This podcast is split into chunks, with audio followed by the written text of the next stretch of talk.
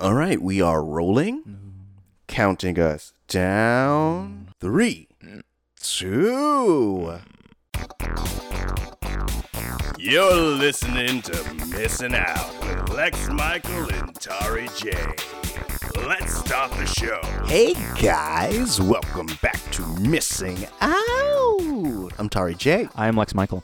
And if this is your first time listening, what we do here is we introduce each other to different media, whether it be movies, music, television, books, spoken word, experiences, things that have built us up as people.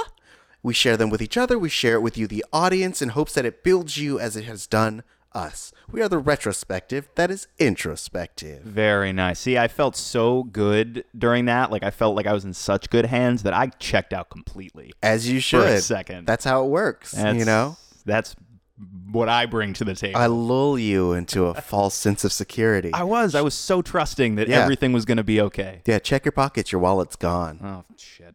Yep. Looks like it's pizza on Lex tonight. Ha ha! How? My wallet's gone. You know where it is. Ew. You know exactly where it is. oh, that's gross. I keep it warm between my butt cheeks. That's wow. you just we we just tripled down on it. I did, yeah. All right. Um, Lex. This we're gonna move the fuck on now. Um, so this week we're talking about the uh, 2007 miniseries based off of the 2002 manga um, called Afro Samurai. The American version starring uh, Samuel L. Jackson as the Afro Samurai, Ron Perlman as the gunman, and then a series of other prominent voice actors you've heard throughout your lives, um, like Phil LaMarr and John. oh, him. Love Yeah. his work. Bender. Is John DiMaggio. D- John DiMaggio, um, and uh, a bunch of people. But yeah, uh, and so if I'm going to Pitch this m- mini series. I, I just heard the like sword sound that as you as you launched into that. I mean, I like to imagine it. Um, and this is a reference that you don't understand now, but you may get one day when I present uh, Fate Zero to you, um, where Gilgamesh is a character based on the old uh, ancient Gilgamesh. He um, creates a wall of different portals, and each one of them has a sword, and all the sword or swords fly at his enemies. Um, so I imagine that whenever I do the pitch Got it. the pitch because I'm I'm throwing these these ideas and these swords at you. Um. Anyways, You're right. I don't get it. No, not yet. I have only a marginal understanding of the words that you're using. right. Well, you will. I, I imagine one day I'll be like, "We're doing Fate Zero," and then you watch it and you'll be like, "Oh, that time we did Afro Samurai. I understand." Wakarimashita. That's exactly what I'll say. Yeah, I'm not going to remember that. you will. I'm not going to remember. I I I don't. What are we talking about? We're talking about Afro Samurai. Uh, so I brought this to Lex Michael because it was something that I really enjoyed. Um, it was for I for for most people, I feel like this was their first like R-rated anime. Um, it's also like uh, I believe it is American made. It's made by a company called uh, Gonzo Productions, um, and uh, it was uh, originally aired on Spike TV with a, a little bit less of a viol- a little less violence, a little less sex, a little less language.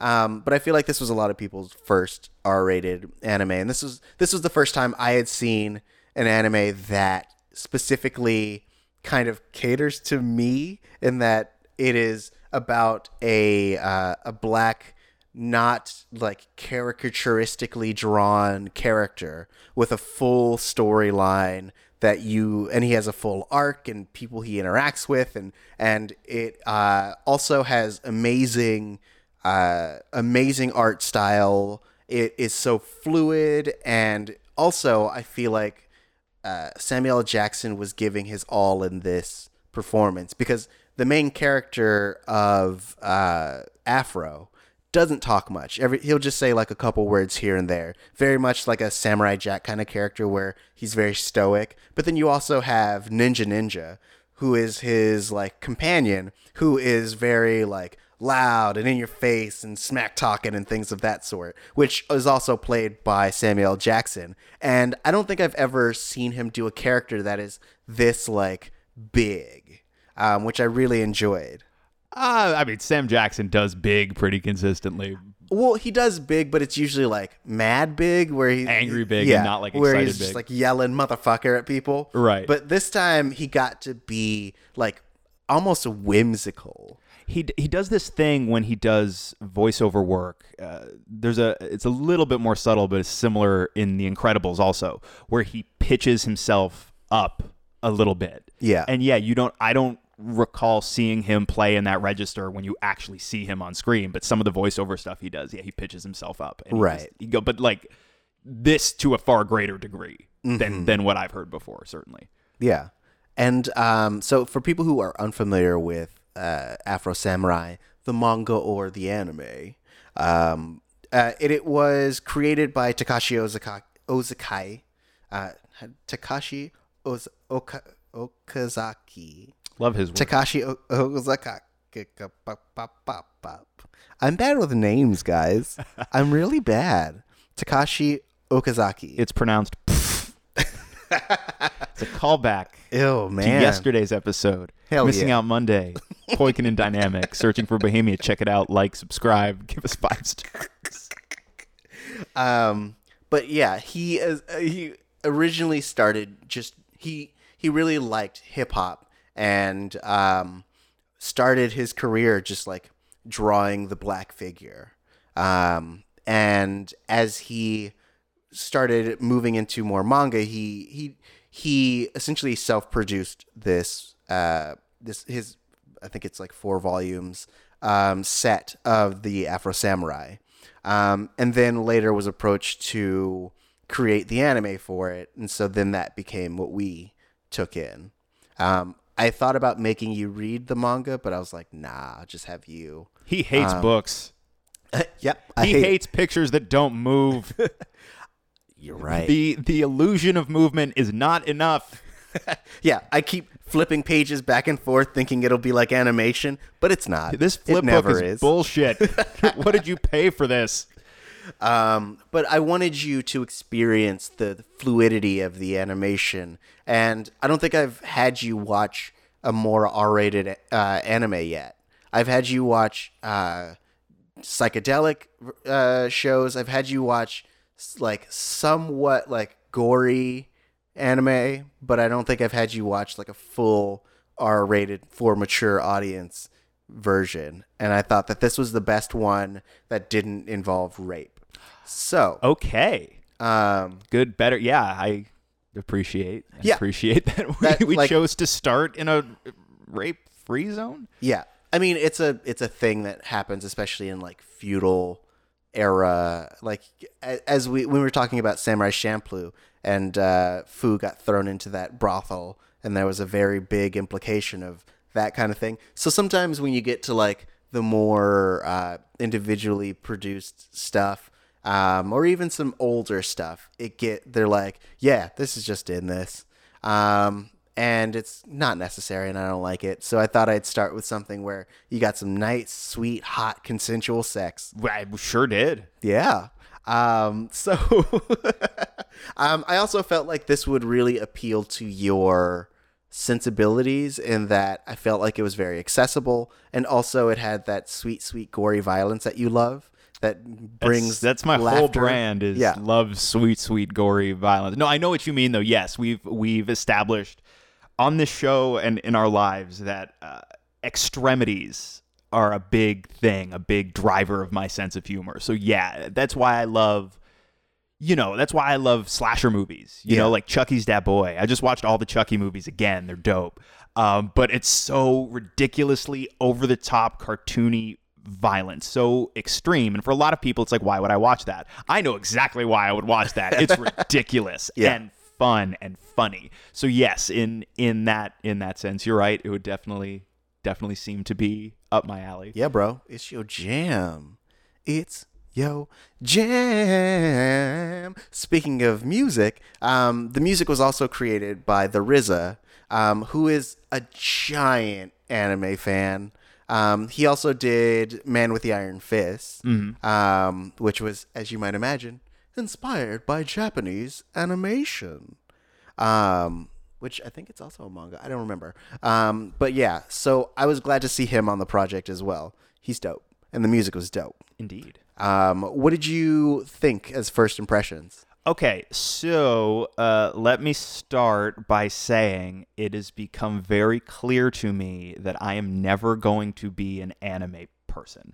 Um, Yeah, no, you're a human being. You're not animated.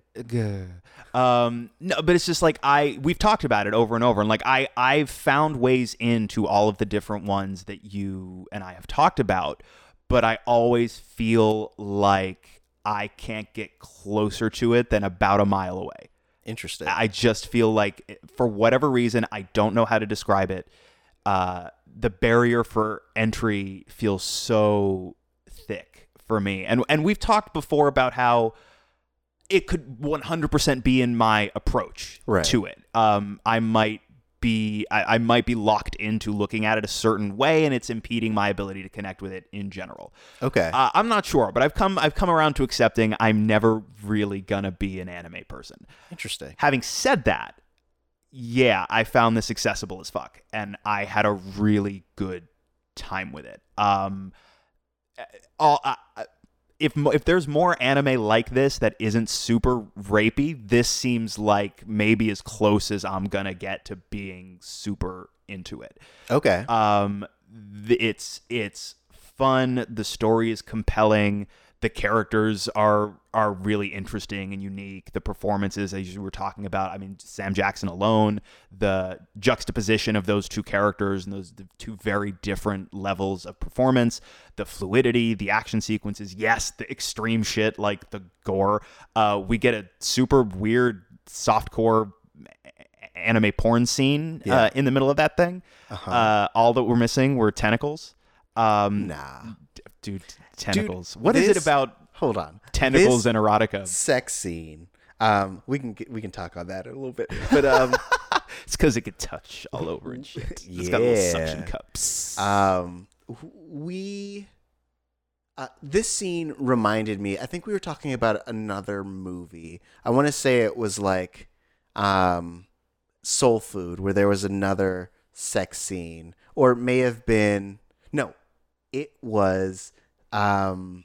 Oh crap! What's the name of that movie that we watched about the four women? Set it off. It was Set It Off. Um, had a sex scene that we were talking about how like it was juxtaposed with like um, Jada Pinkett Jada Pinkett's character having gross, uh, sad sex with that pastor, and then having passionate sex with um, the guy that she was interested in, um, and how much butt you could see. We talked about that a lot, but um, I would say that this sex scene in uh, in Afro Samurai is just about on par with that sex scene from Set It Off. Same kind of music, same kind of angles. The only additional part is that you could see actual nipple boob.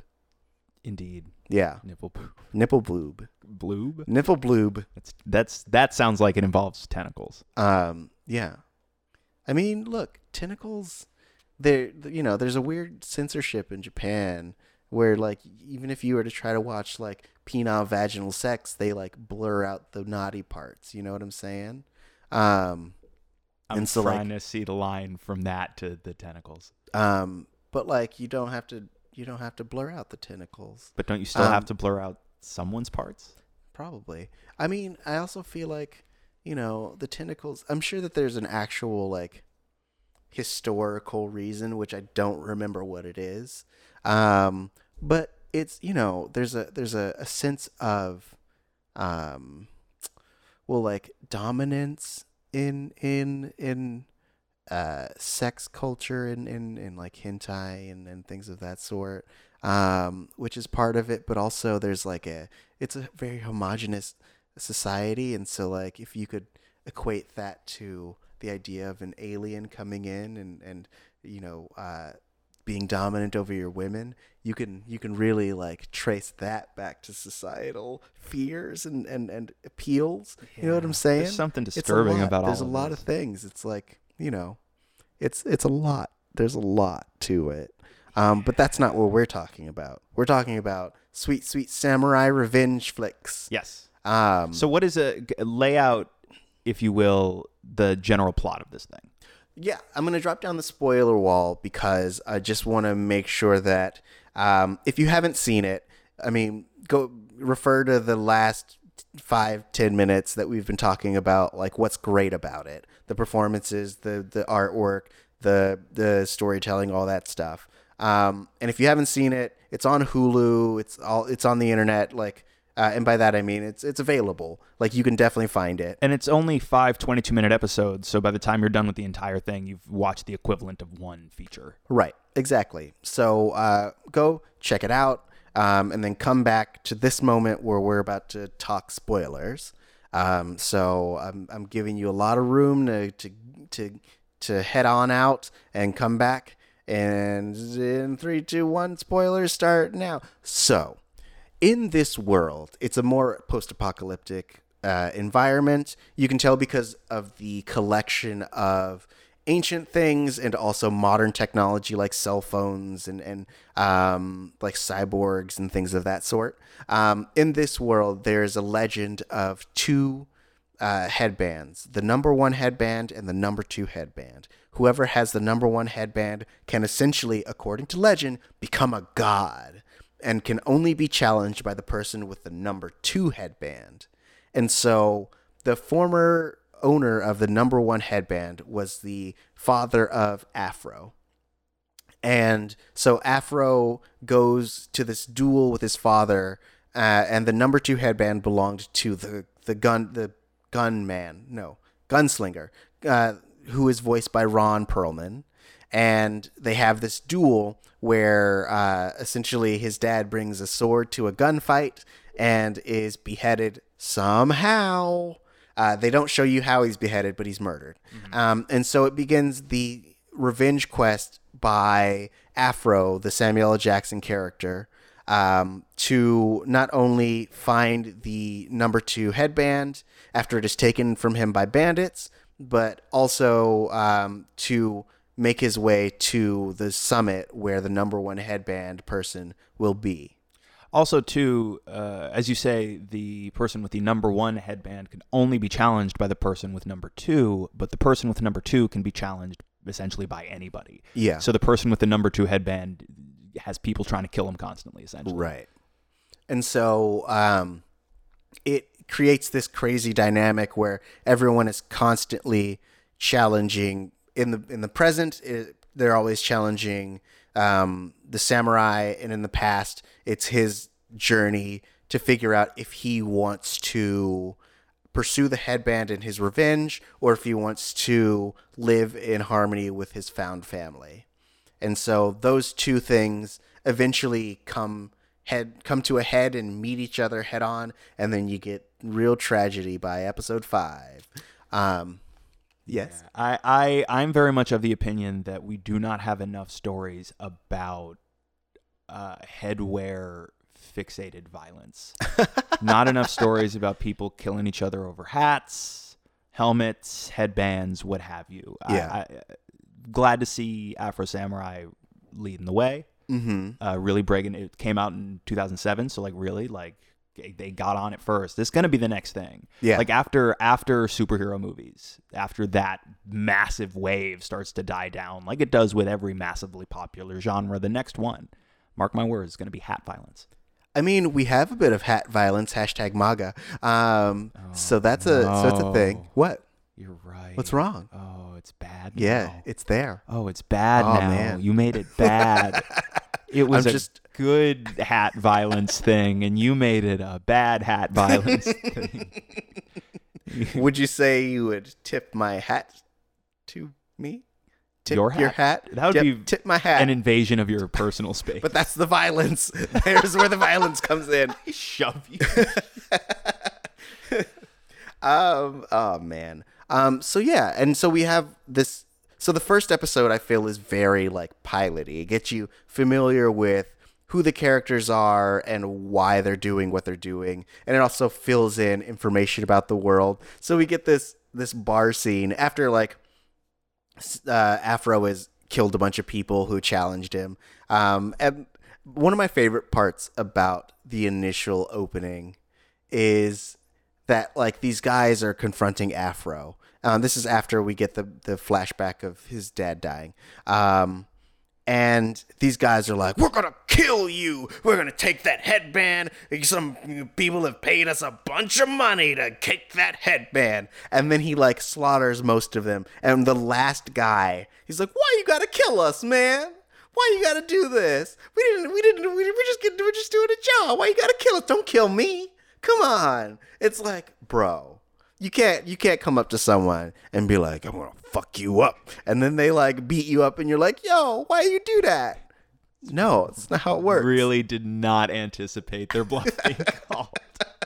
To be fair, there were a bunch of them, right? Like the odds of that one dude being that good at killing people were relatively minimal, I would assume. Yeah. You know, so they were pro- they probably really did have no level of anticipation that such a thing could happen. Yeah. Let alone would. So I imagine that dude was, yeah, I'd probably be the same. I'd be like, well, there was a, a, a clearly a non-zero chance of this happening, but we didn't know that.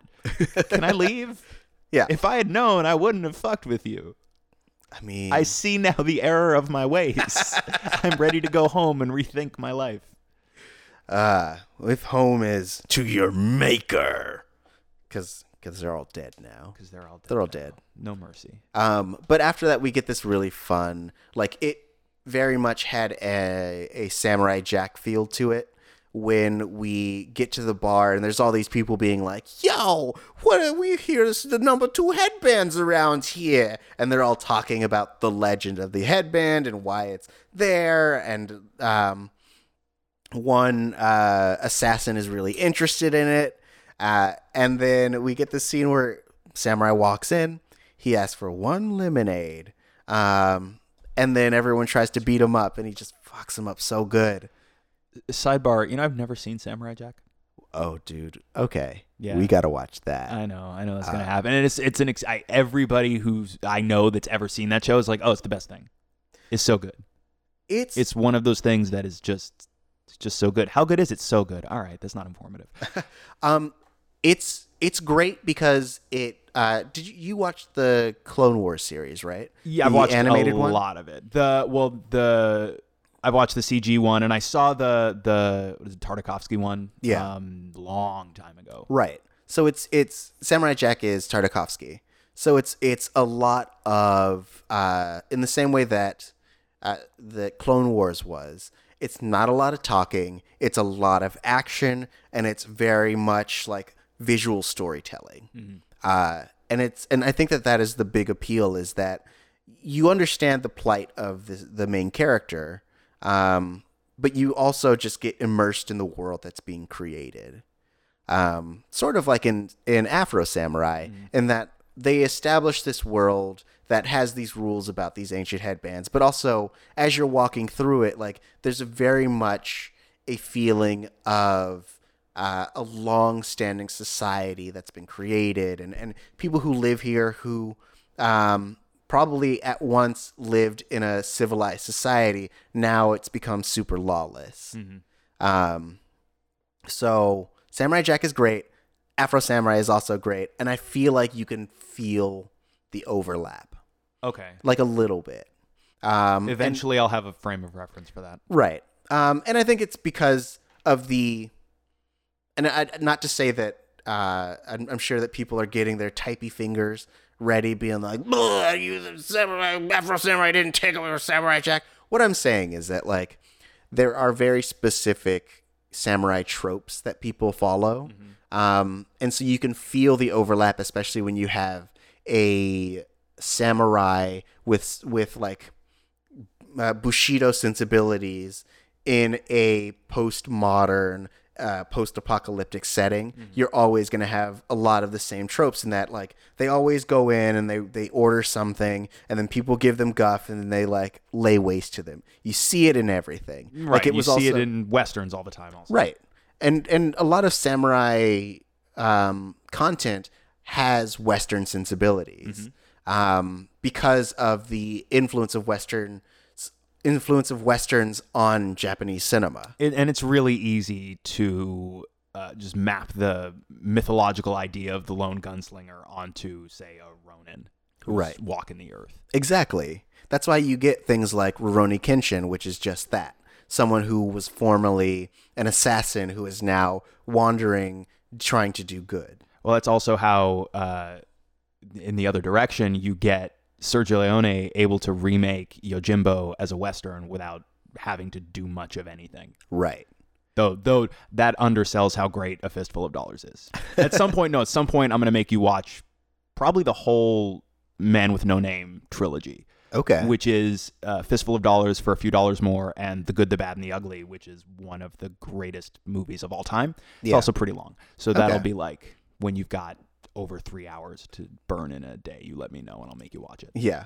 So yeah, I, I agree. Like it's super easy to map it one to one, and I think that that's what makes it really um, accessible.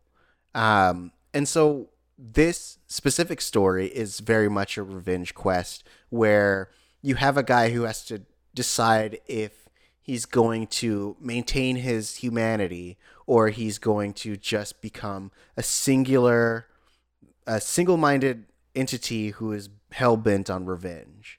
Um, and I love the way that the story plays out because you start off knowing almost nothing about this character. You understand why he wants revenge, um, even though like, and they they essentially establish it from the very beginning that it's not necessarily the path he has to take. I really loved. I didn't catch it the first time I saw it, but I was watching with uh, subtitles this time, where when his dad is beheaded, um, he his dad's head in the the like last moments of its existence goes, "Don't avenge me."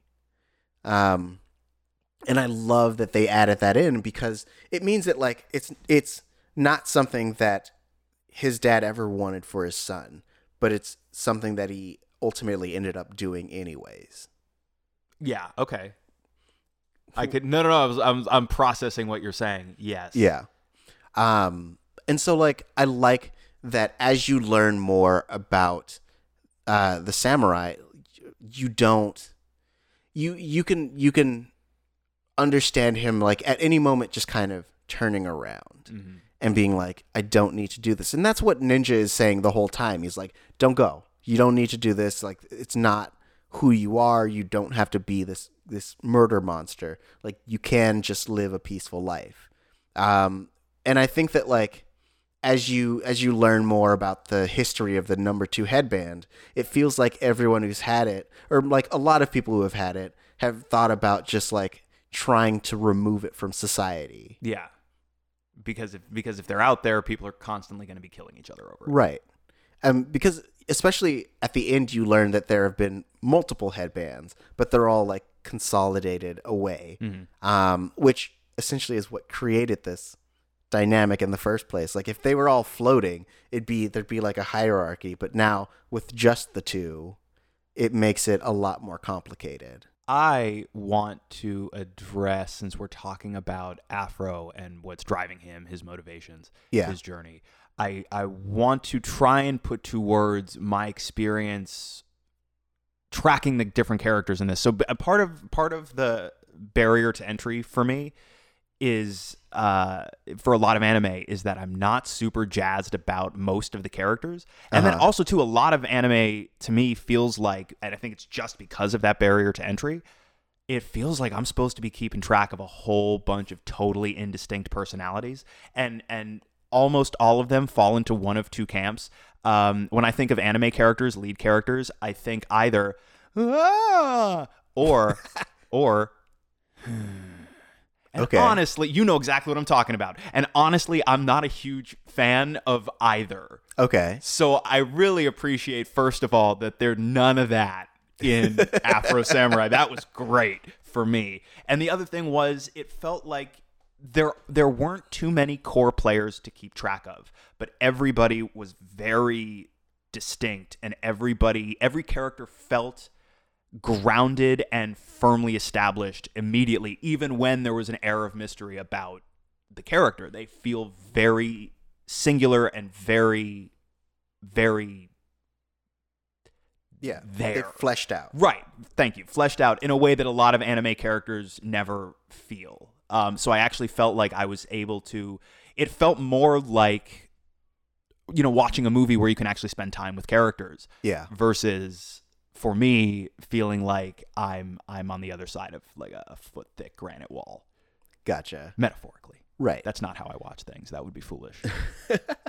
I mean, I think that um I mean, I think that your description of the characters are very much how a lot of like weekly shonen jump stuff is like very much like a lot especially so um if you put all of the the like general male protagonists made for teen boys in a line like they're they're a lot of the same. Um, and it's because a lot of shonen has been influenced by Dragon Ball Dragon Ball and uh, later Dragon Ball Z or whatever um, and so you get a lot of similar traits to that original Goku character who that so they're usually pretty innocent. They usually have a singular goal in mind that they're trying to get um, and they're very usually very loud about it. Um, and typically they have like one distinct quirk about them. So that it's like oh man this character is um this character really wants to become the hokage and they're always acting out and they're they're loud and telling you this thing and they love ramen and you're like cool all right and I think maybe part of the problem for me is, and especially when I'm not super keyed into it to begin with, Yeah. those distinct things are frequently not all that distinct. right And at a certain point, I feel lost because it's become so hard for me to track who's supposed to be doing what because it all starts to blend together, yeah which did not happen in Afro Samurai, delightfully. Yeah, I mean, I think because uh, one the the story was simple enough and grounded enough, even though there's all this like crazy thing, all these crazy things happening around Afro. Like it's it's still a very grounded story. He has a goal in which he's trying to accomplish, and then there is a group that is trying to stop him. And they established the group very early on. Um, and each of them, since they have very similar appearance, they make sure to voice them differently and have them be very distinct in the way that they interact with the world. Like you have your classic like old priest character, you have your cowardly one, you have your one who is um, super big and and always ready to kill. Um, you have one that just loves to listen to music. Um, Got the one that dresses like a teddy bear.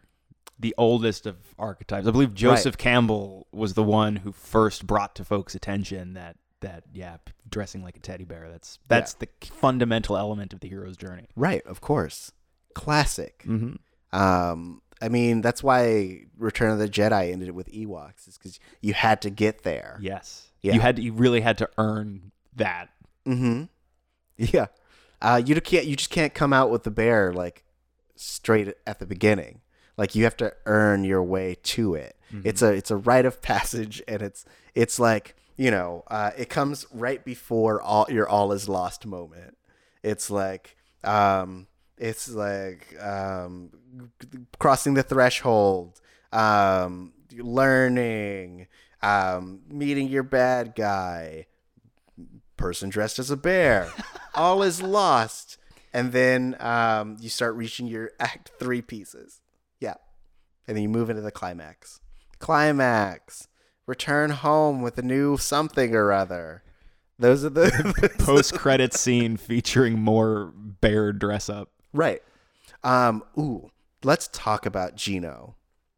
So Jinno um, was the guy dressed as the bear. Right. Well, technically he had a bear head, which was encasing his horribly scarred face. Yeah, he's like uh, he's Darth Vader post Mustafar. Right. It's a little uh, Star Wars planet talk for you. Nice. Little, uh, that's the- some kind of It's nerd. the lava place. That's where Hayden Christensen was like, I hate you. Wow. Oh my gosh, it's like Hayden Christensen was in this room with me. wow. Hello, I'm Hayden Christensen. Wow. How do you feel about sand? I hate sand.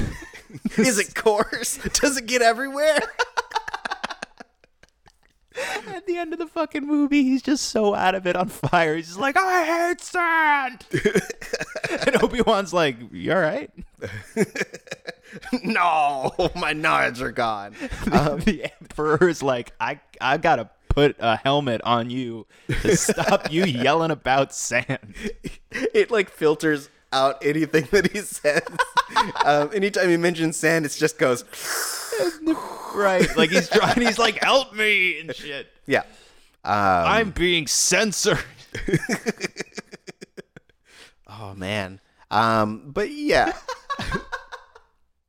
I really liked so Jinno for those who if you haven't watched it but uh, have decided to continue listening. Um, Jinno is one of the kids that uh, Afro meets when he is taken in by this sword master who essentially is gathering all these orphans because um, you know, this is a post-apocalyptic world where people He's are into orphans. Some weird shit. No. It's too dark. We found the line, ladies and gentlemen. We found it. There it is. Yeah. We're not. I'm not touching it, but my feet are. are they're close. they're, they're Yeah, keep your hands to yourself. I'm close enough to read the the text that says, "Please stay on this side of the line." Uh huh. And there's a guy like just on the other side being like, "Don't do it. Don't. Just don't. Don't. I don't. I don't want to have to deal with you. I don't. I don't want to have to. I don't. Once you're in this life, you're in it for good.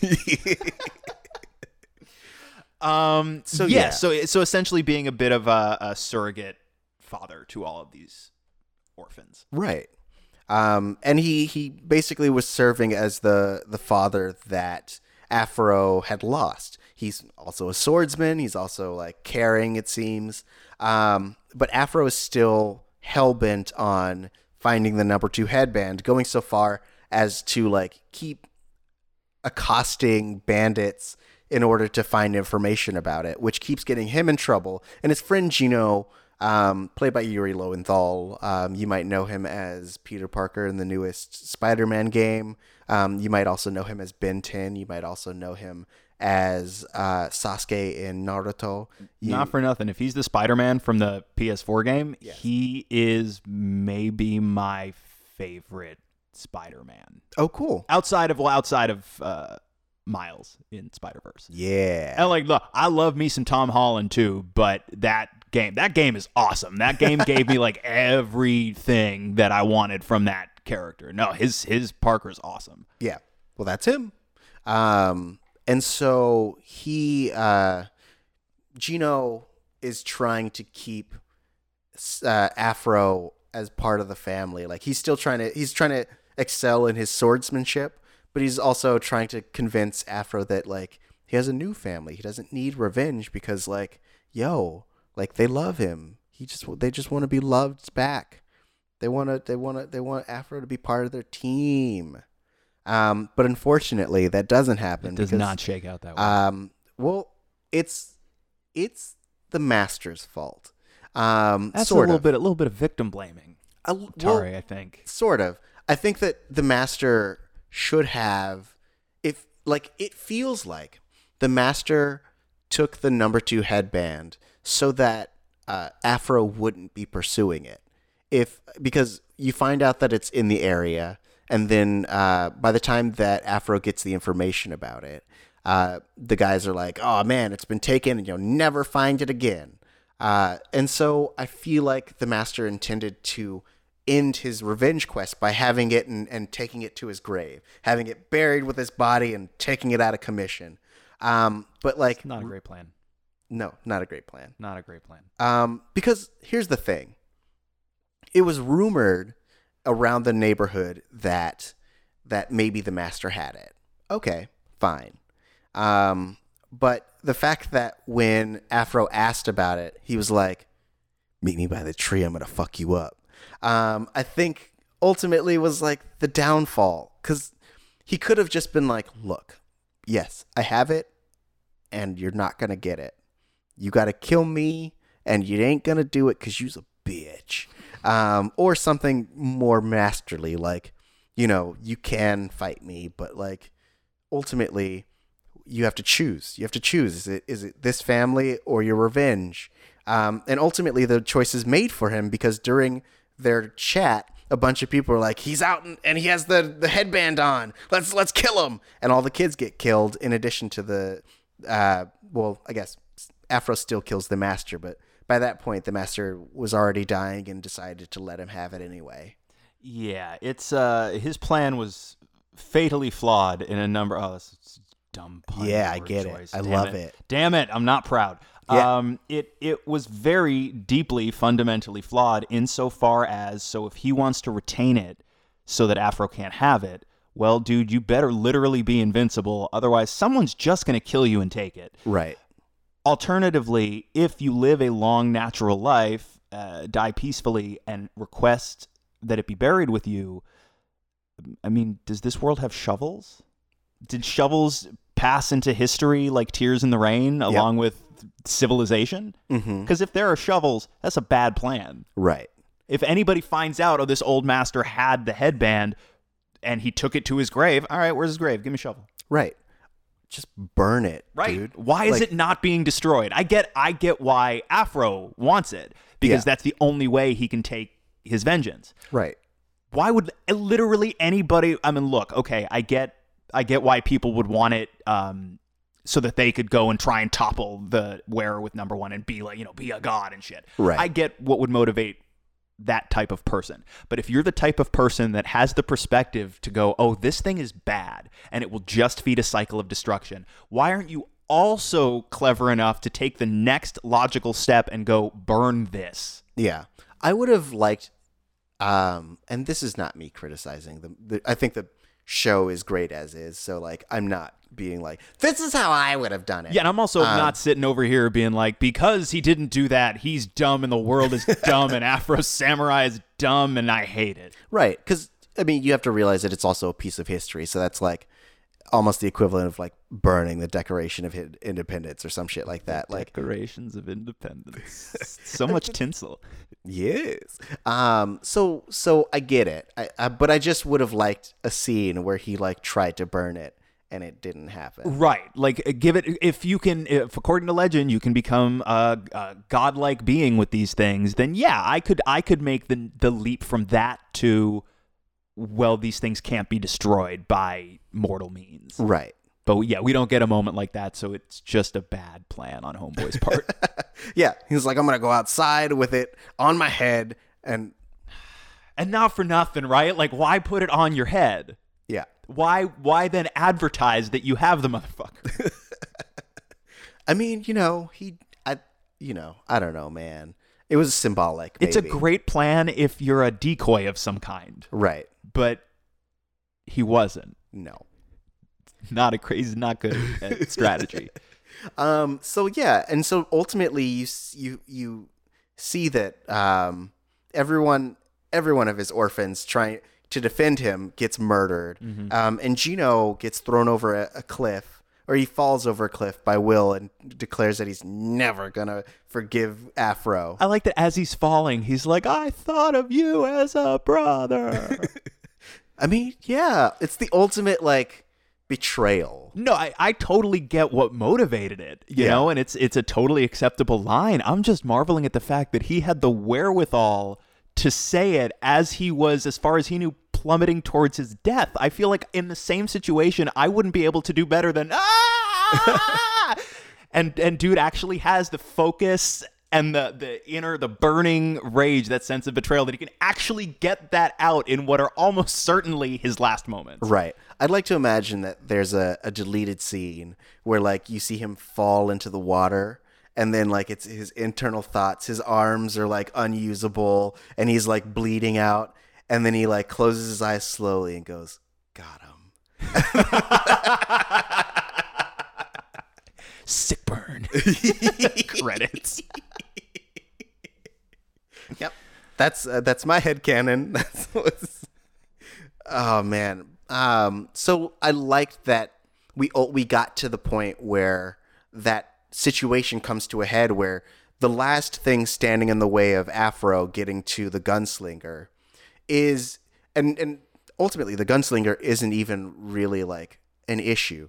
the the the big piece or the big climactic piece of this story was Afro confronting his feelings. So you get this in in episode 5, I believe, where that moment that Jinno falls over the cliff, it's it's almost implied that in order for for Sam or for Afro to to cope with what just happened and in order for him to cope with what is what he has to do moving forward, he consolidates all of his feelings, all of his emotions into this other being. And so like everything that Ninja Ninja is saying is what you would imagine would be his internal monologue.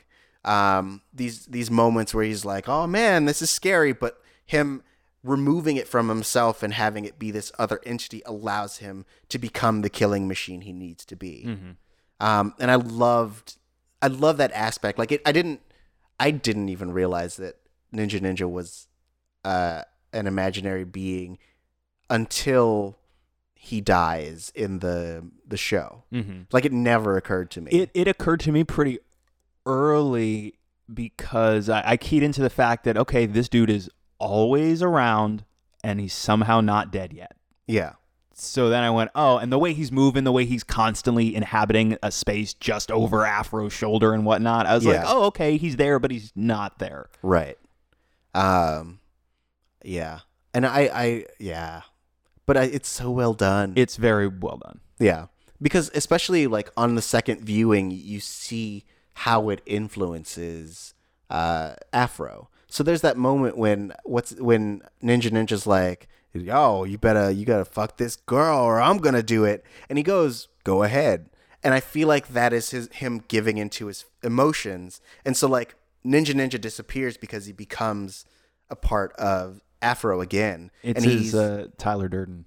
yeah. Yeah. Ooh. Nice pull. Is it?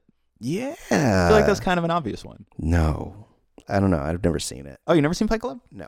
It's I've seen the end. it's I'm actually would be curious to watch it again because I'm not sure how well its general ethos would have aged for me. Um, but it's very well made. Yeah. And like it's a cool movie. It's just yeah, I don't I, I'd have to go back and look again to to reassess my feelings on its general philosophy. Yeah. I hear that the term snowflakes comes from that movie or book. Uh you are not a beautiful and unique snowflake. Yeah, I guess. Yeah. I don't know if that's what what the these edge lord folks attribute it to specifically, but that would track. I, I believe it is. Yeah. because they take they take Fight Club at face value, I guess, and they Oh, don't yeah. realize that it's sneering at people like that. Yeah. A lot of people take it at face value and are just like, yeah, yeah. These are the things I want to live by. Um, because it's it's that's the that's the fine line with satire. Sometimes you satire so good, people are like, "This is real." Um, I don't think that's a problem with satire so much as with people. Yeah. Sometimes you um, satire so good, people are terrible. Then again, it it gets a little dicey because some people will put a manifesto into the world that's just nasty and will insist that it is satire. It's not. Right. Satire is not like a get out of jail free card. Right. Um, like it's because a lot of it is about intent and taking uh, a concept and taking it to ex- extreme to show its absurdity. Like that's what it is. But like people don't. There's people again back to the idea of like nuance is like the idea of something being satire is nuanced and it's not. I, I feel like these folks who actually embrace the ethos of Fight Club as their driving philosophy are akin to somebody who would read um, a modest proposal and then decide, yeah, I'm gonna eat babies. He's right. I'm gonna do it, Yeah. and then did it. Right. I mean, well, I hear that uh, babies taste the best. Tender, tender meat. Yeah. That's why that dude was collecting orphans. Right. He's like, they're just they just got to get a little bit older, uh, like a little bit taller, and I can get the right cut of the the leg meat. It's a little bit longer, you know. Yeah. And in his final moments, he's like, "Shit, I never cooked one." Fuck. Yeah. Each time you go to a flashback, like it's one less kid. They're like, whatever happened to Sasuke? And you're like, I don't know. I hear he graduated. He's locked in the a dark room. He's chained to the ground so he can't move. Yeah. And he's like, I'm, I'm not having fun anymore, Mr. Tibbs. Oh man, this is dumb. This is it's a that was a very specific reference. Um, so for anyone who didn't get that reference, it was um, a Slayer reference to uh, one. I forget the name of the song. I want to say "Darkness in the Abyss," something like that. Um, where in the middle of the the song, a little a child is like, "Uh, "Hello, where am I?" I would not have pegged you as a Slayer fan. I love Slayer. Wow. All right. Yeah. You gotta you gotta hold my hand up Slayer Mountain, I guess. Okay, All right. I didn't know this about you. I'm yeah. intrigued. you Um, contain multitudes. I'm a, I'm a layered gentleman. I'm all the layers. I'm like a I'm like a cake onion parfait. that sounds What? horrible. It does it though. Even onion parfait by itself. So cake parfait sounds okay. Okay. Onion cake less so. Onion hmm. parfait far less so, and the combination just does not add up to something that seems palatable to me. all right. Open your mouth. Open your mind. Okay. Open my what now? Open your mouth. Eat this parfait. That's not a parfait. That's dark. Yeah. It's It dark, dark. dark subject matter on this show. Yeah. That's why we're rated explicit, kids. It's you knew true. what you signed up for. This is really your fault if you think about it. Look what you made us do. Oh no. Oh no. Now, like the last week we were like, we're known as for victim blaming. So it's like, no, we are not. That is not what we do here. Oh man. Um, but like, so we we get to this to the last piece with uh the gunslinger, and he's it's. I feel like it becomes a different movie or a different show How so? because before it was very much it was it was fairly grounded. Like this guy was trying to get to this dude and uh you know he, he's fighting all these robots and and and androids and cyborgs. But yeah it makes sense in the world. But you get to this place where you meet the gunslinger and he's he's emaciated and old and he he for some reason regains some of his figure from like slurping up something on the ground and he can he can control spikes um and he goes on this whole big uh, tirade tirade rant whatever about how you need all the the headbands and so like Afro's father hid that from him, and so he let the headband go and never got it back. Um, and so now this is his time. It's his time to shine. Right. The only way to be a true god is to dress like a mummy. Yeah, right.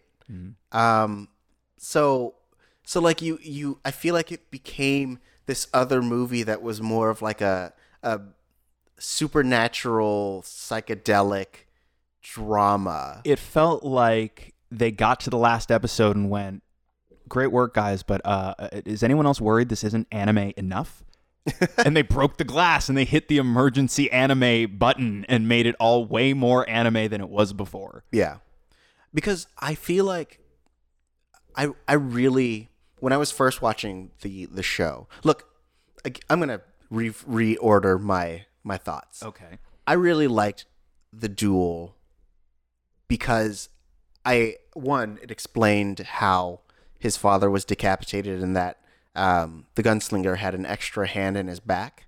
Um, but I also like that um, that you get an explanation that like there were all these other headbands and like this is just what the world had come to. And and this guy is just trying to remake the world. And so it seems like it's a legitimate promise from these headbands that you could essentially become a god. Like the area that he enters is very ethereal. So i like that they're they are able to pay off the demand of these headbands i like it i dig it i get it um, I would have. I think I wanted the first time I saw it. I wanted the gunslinger to be dead. I wanted like even though he has the number one headband, I wanted him to just be a corpse sitting in that chair, so that you could really get the fulfillment of this idea that revenge is ultimately a fruitless venture. Right. And also, even the pursuit of power for power's sake, right, is ultimately an empty venture. Right. I And- like that. Stop writing a better show. I'm not. It's not better. It's just Stop different. it, Tari. It's just what I. You're I- gonna hurt their feelings. it's it's just um fulfilling the promise that was made in the themes Right. and uh, like again i i totally get why they ended it the way that they did and that like you you they are they are specifically fulfilling this promise that like these headbands mean something. These headbands existed far and beyond the the the reasons why people struggle on it. Like and you understand why people kill so much to get to that point. Um it's just that i think and i think that like in the early 2000s um that sensibility that like revenge is the answer permeated because we were in a in a very fresh post 9/11 society where like we were hell bent on on vengeance yep, very much so. um Turns out maybe wasn't the best tack. Right. And so like I think that I think that modern my modern sensibility is that like uh, revenge isn't the answer and I want the protagonist to also feel that. Um but I also understand why when it was made that is the solution that came about Right. and also like as as someone following a protagonist like the protagonist got what he wanted the protagonist was able to go through this journey and he fulfilled the thing that he wanted to do Yes, uh, I can track all of that.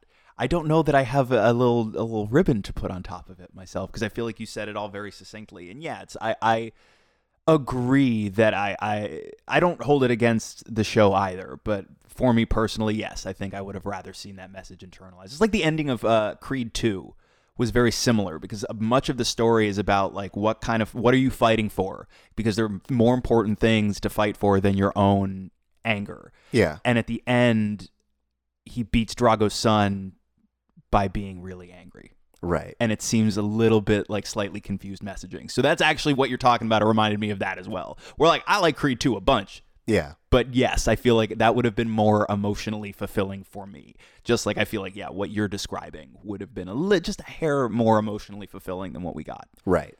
Um i mean but you know jinno still gets to jinno comes back at, in after some time and he has all the headbands and and you know he gets to try to go for his revenge too.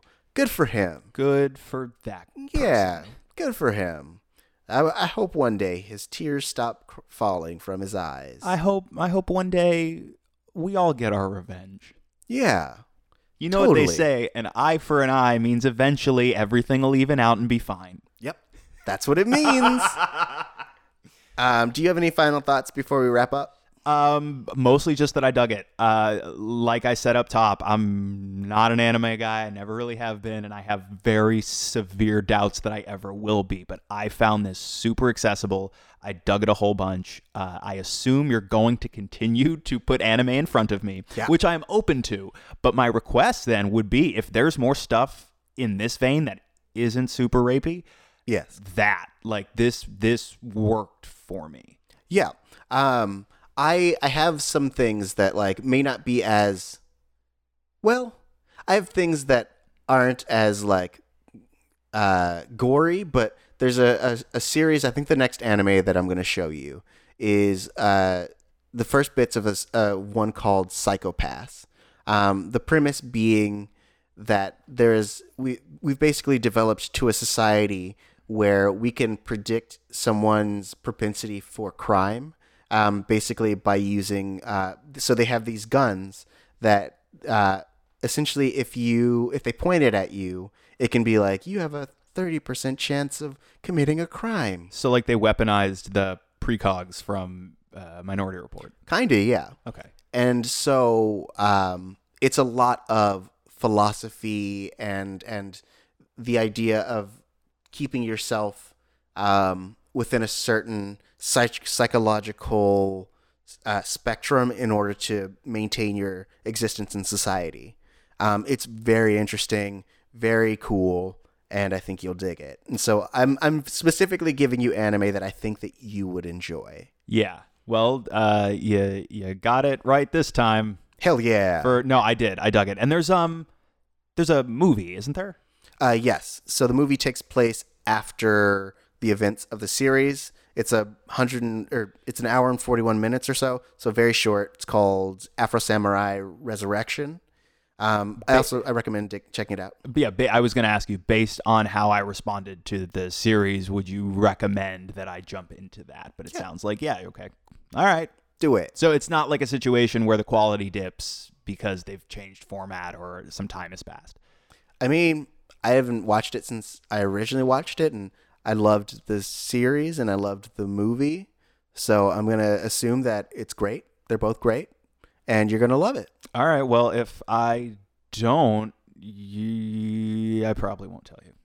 I It's mean, gonna be you like you're gonna hear about it, but like, Yeah, I- no, you can tell me. You could be like, wasn't a fan, and I'd be like, oh, that's too bad. Well, odds are I, do, I would forget Okay. unless I like I no, react you horribly texted to me it. immediately after. Like something. I don't know what it is, man. Something about this offends the fuck out of me. yeah, or tweet it, and just so like, and just like subtweet me. Yeah. where it's just like Tari recommended this thing, but fuck him because I hate it. I'm no, I'm gonna be even more passive aggressive than that. I'm gonna be like, yo, some people think that they can just offer their opinions on what I might like, but if you're one of those, you suck and are bad, and we're not okay. And then I tweet that shit out, Right. And everybody's like, it seems like he's not doing super well.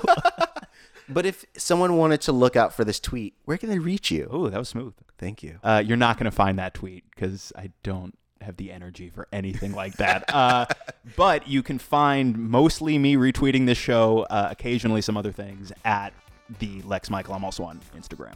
Awesome. The Lex Michael. You can find me at Tari J, T A R I J A Y M on Instagram and Twitter, but you can find this podcast at Missing Outcast. That's M I S S I N G O U T C A S T. That is on Instagram and Twitter.